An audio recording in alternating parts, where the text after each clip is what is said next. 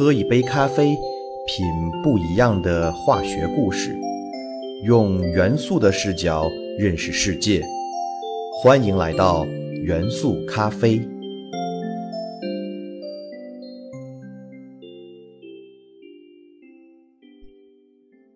大家好，欢迎收听元素咖啡，我是你们的老朋友老胡。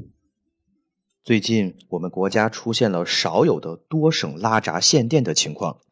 由于煤炭价格的飞涨，很多火力发电厂亏损严重，而我国又是火力发电占据百分之七十以上比例的国家，使得火力电厂只能无奈选择减少发电。这件事让国人更加的期盼中国实现清洁能源的全面替代。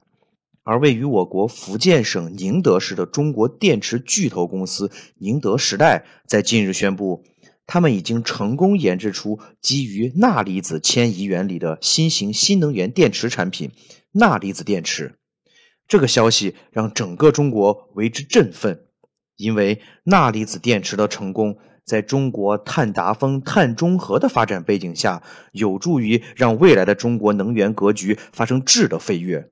可能会让中国清洁能源的替代进度大大加快。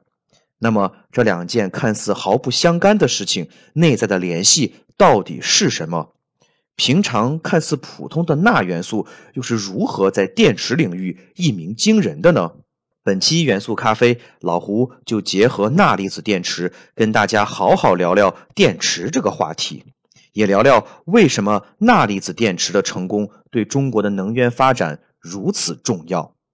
好，我们首先想想一个根本问题：电池是什么？电池，我相信我们每一个人都不陌生。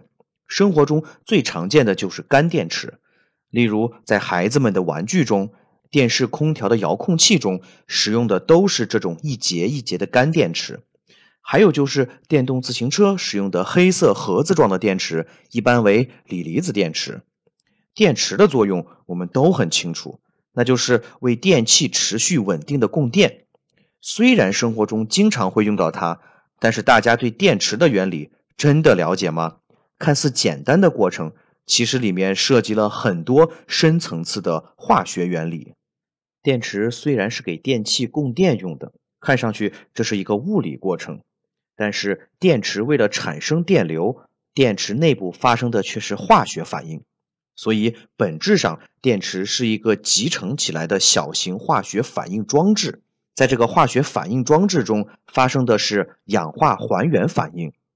氧化还原反应是化学反应的基本类型之一。它最大的特点就是在反应过程中，参与反应的元素发生了化合价的变化。我们在前面的元素咖啡中讲过，化学反应是原子核外电子的迁移或相互作用。化学反应的本质是电子的行为，那么氧化还原反应就特指存在原子之间核外电子迁移的反应，而电子迁移的结果就是元素化合价的变化。如果化学反应中不存在电子的迁移，这个化学反应就不属于氧化还原反应。我们举个例子，当金属钠与水发生反应时。零价的钠原子会被水分子中的氢元素夺去一个电子，零价的钠原子变为了正一价的钠离子，而水中的氢元素则从正一价变为了零价的氢气。这个反应便是氧化还原反应。既然理解了氧化还原反应的机理，那么就不难理解为什么电池是一个集成起来的小型氧化还原反应装置这个事情了。我们再仔细梳理一遍逻辑：氧化还原反应的本质是什么？是电子的迁移。电子迁移会产生什么？会产生电流。而电池的作用是什么？产生持续的电流，也就是持续的进行氧化还原反应。所以，电池就是一个提供持续氧化还原反应场所的装置。从而在反应过程中利用电子的迁移实现对外的持续供电，这就是电池工作的根本原理。所以，无论是哪种电池，背后都有氧化还原反应作为电池持续供电的基本原理。以我们最常见的干电池为例，大家知道干电池又分为不可充电电池和可充电电池，而这两种电池虽然外观长相一样，但是内部的氧化还原反应机理却完全不同。不可充电干电池通常为锌锰电池，其内部的反应为金属锌和二氧化锰反应，生成氢氧化锌和碱式氧化锰。而可充电电池则不使用这个机理，可充电电池一般为镍铬电池或镍氢电池。以镍铬电池为例，这个电池的内部反应为四十八号金属铬与碱式氧化镍反应，生成氢氧化铬。和氢氧化镍，有同学 可能就要问了：为什么不可充电电池和可充电电池要使用两种不同的反应机理呢？这样会不会有点太麻烦了？直接把不可充电电池拿过来充电不就好了吗？其实这种选择也是无奈之举。作为不可充电的锌锰电池而言，它其实具有诸多优势，例如它所使用的金属锌和二氧化锰。这两种原料较为环保，也非常易得。而镍铬充电电池中的重金属元素铬不但贵，而且还是剧毒物质，对环境有非常大的污染。同时，由于电池所能提供的电池电压和电池背后的化学反应直接相关，本质上是和发生氧化还原反应时化合价发生变化的那个元素的电极电势相关。例如，锌锰电池反应所能提供的电压较大。达到了1.5伏，而镍铬电池的电压才只有1.2伏，镍氢电池的电压为1.4伏。所以从各个层面来看，锌锰电池的反应都是非常适合作为电池使用的。但是任何事情都很难实现完美，电池反应也是一样。锌锰电池是无法做到充电的，这也和电池背后的反应密切相关。大家想想就能明白，充电过程实际上就是电池背后的那个氧化还原反应逆向进行的过程。例如，要想实现锌锰电池的充电，实际上就需要在充电过程中让氢氧化锌和碱式氧化锰反应反向生成金属锌和二氧化锰，也就是让电池内本来已经反应完的物质又回到了初始状态，从而又可以重新放电使用了。但是在充电过程中，锌锰电池内是不会发生逆向反应的。也就是说，即使强行将锌锰电池充电，电池内进行的也并不是锌锰电池的逆反应。不但不发生逆反应，并且锌锰电池充电还会发生爆炸。这都是为什么呢？其实，在电池中都含有电解液，电解液一般为溶液或者糊状的液体。如果将锌锰电池强行充电，电池内发生的其实是水的电解反应，也就是说，电解水反应优先于锌锰逆反应。水电解会产生氢气和氧气，从而造成电池鼓包、电解液泄漏，甚至发生爆炸。而镍铬镍氢电池其背后氧化还原反应的逆反应却是优先于水的电解反应的，也就是说，在充电时。水不会被电解，而是优先发生电池的逆反应，故而镍铬镍氢电池的充电过程就是安全的。这就是电池是否可以充电的最根本原因。说了这么多，相信大家已经对电池有了基本的了解。那有了这些基础知识之后，回过头来，我们再想想钠离子电池到底是什么呢？钠离子电池这个概念。大家可能不熟悉，但是锂离子电池肯定所有人都耳熟能详。本质上，我们将锂离子电池中的锂离子替换成钠离子，我们就得到了钠离子电池。看上去只是一个简单的离子替换，但是却对电池的性能产生了巨大的变化。当然，这里面的变化有好有坏，毕竟没有什么事情是完美的，总会有优点和缺陷。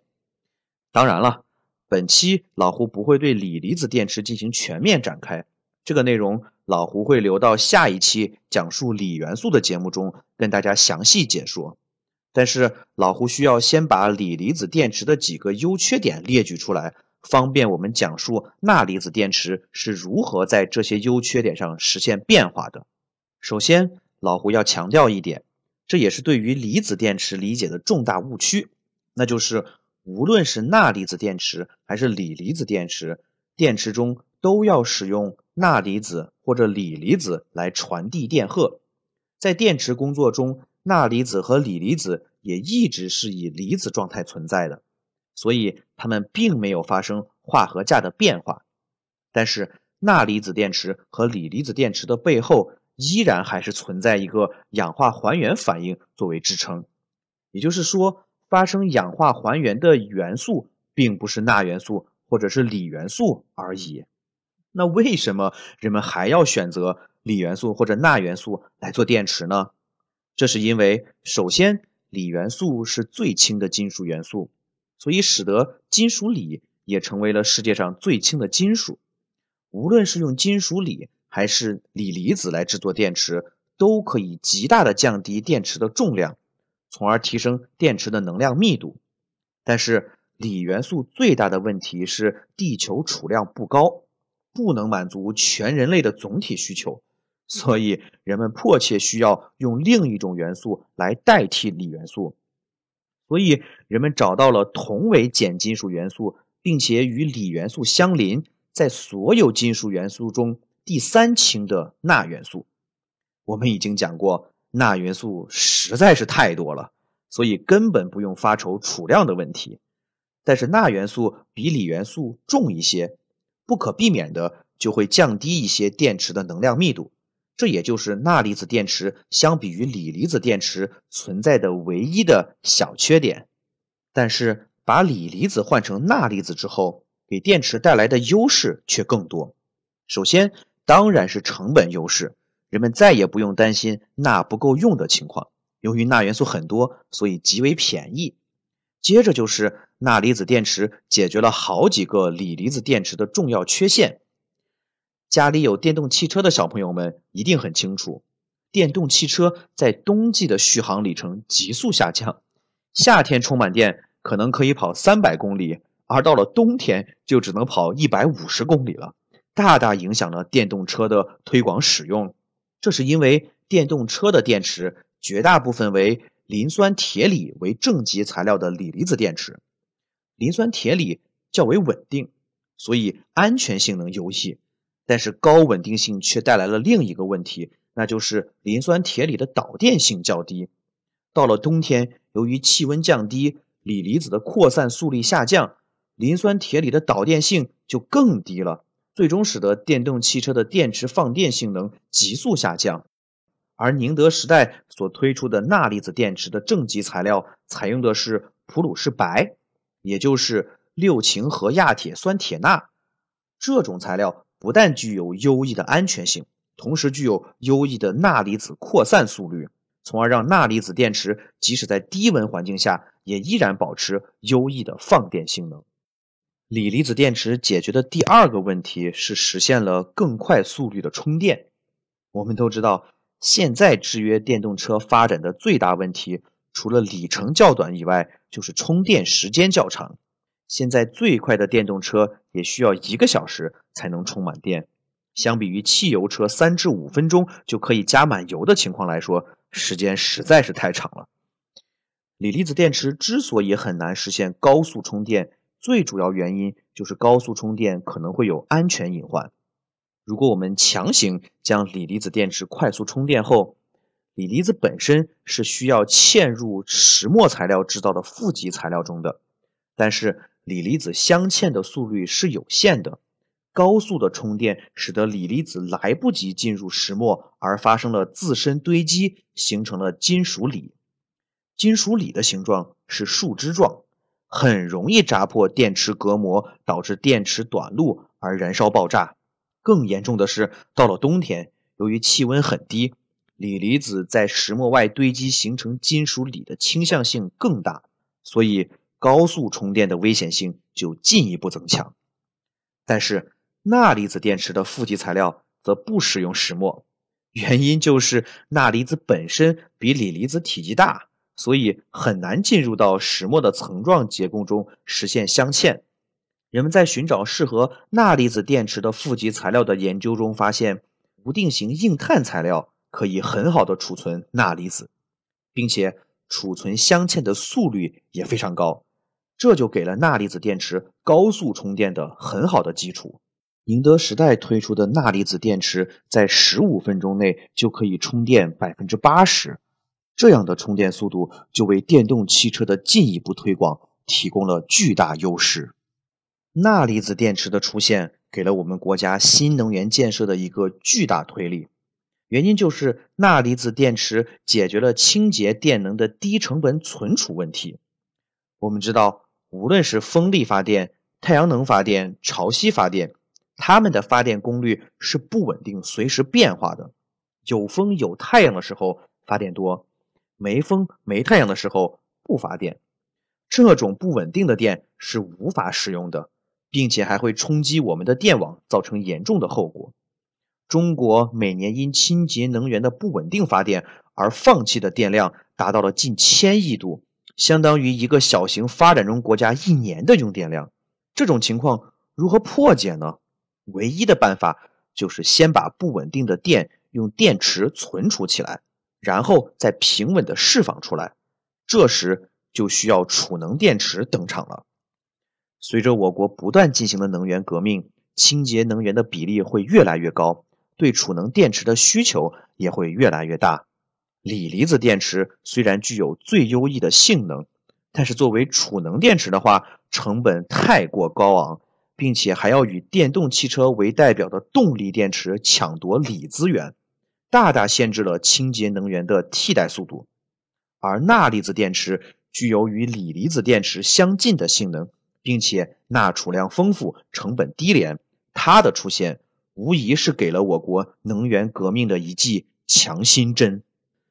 钠离子电池已经开启了在我国的工业化进程，相信在不久的将来，我国就会成为世界第一大，甚至可能也是唯一的钠离子电池生产国。到了那时，中国将走在全球新能源革命的最前端，引领世界开启继钻木取火、化石能源、核能之后的人类第四次能源革命。